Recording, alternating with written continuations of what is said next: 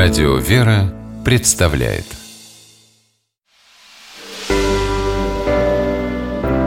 Семейные советы.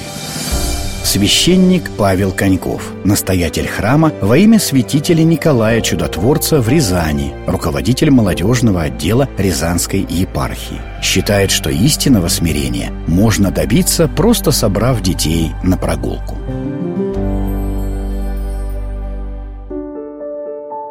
Рождение ребенка, без сомнения, самое главное событие в жизни любой семьи. Первое время все обеспокоены здоровьем малыша. Проходит неделя, месяц. Ребенок, казалось бы, окреп, пора и крестить его. А родители говорят: крестить сейчас не будем. Вырастет, сам решит. Что же происходит? Дело в том, что современные молодые люди не всегда обращают внимание на традиции предков. И это нормально в делах второстепенных, таких как стиль одежды или выбор профессии. Но в делах концептуальных, традиционных, это может быть губительно. Одним из таких первостепенных вопросов является крещение младенцев. Многие сторонники крещения во взрослом возрасте любят приводить в пример святителя Иоанна Златоустова, который крестился почти в тридцать лет. Но именно он являлся сторонником крещения младенцев. Казалось бы, парадокс. Сам святитель поменял свою жизненную позицию после того, как попал в сильный шторм. Он мог умереть, будучи некрещенным. И после того, как Господь оставил его в живых, святитель изменил свое мнение по этому вопросу.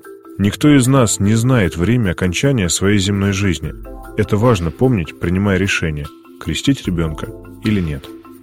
И если Иоанн Златоуст видел преимущество позднего крещения в лучшей подготовке человека, то многие современные родители даже и не хотят давать своим детям элементарные знания о Боге.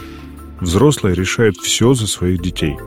Какого цвета шапку носить ребенку, в какую школу идти, каким спортом заниматься и какой язык изучать, что, несомненно, повлияет на его будущее. А в деле общения с Богом – капитуляция, бездействие.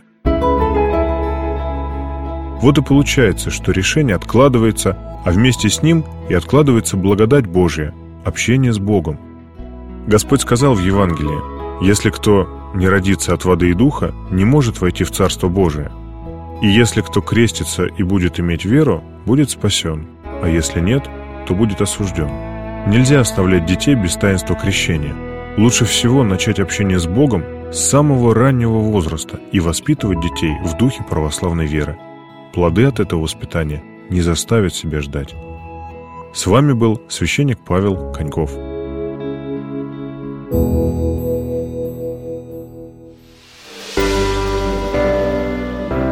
Семейные советы.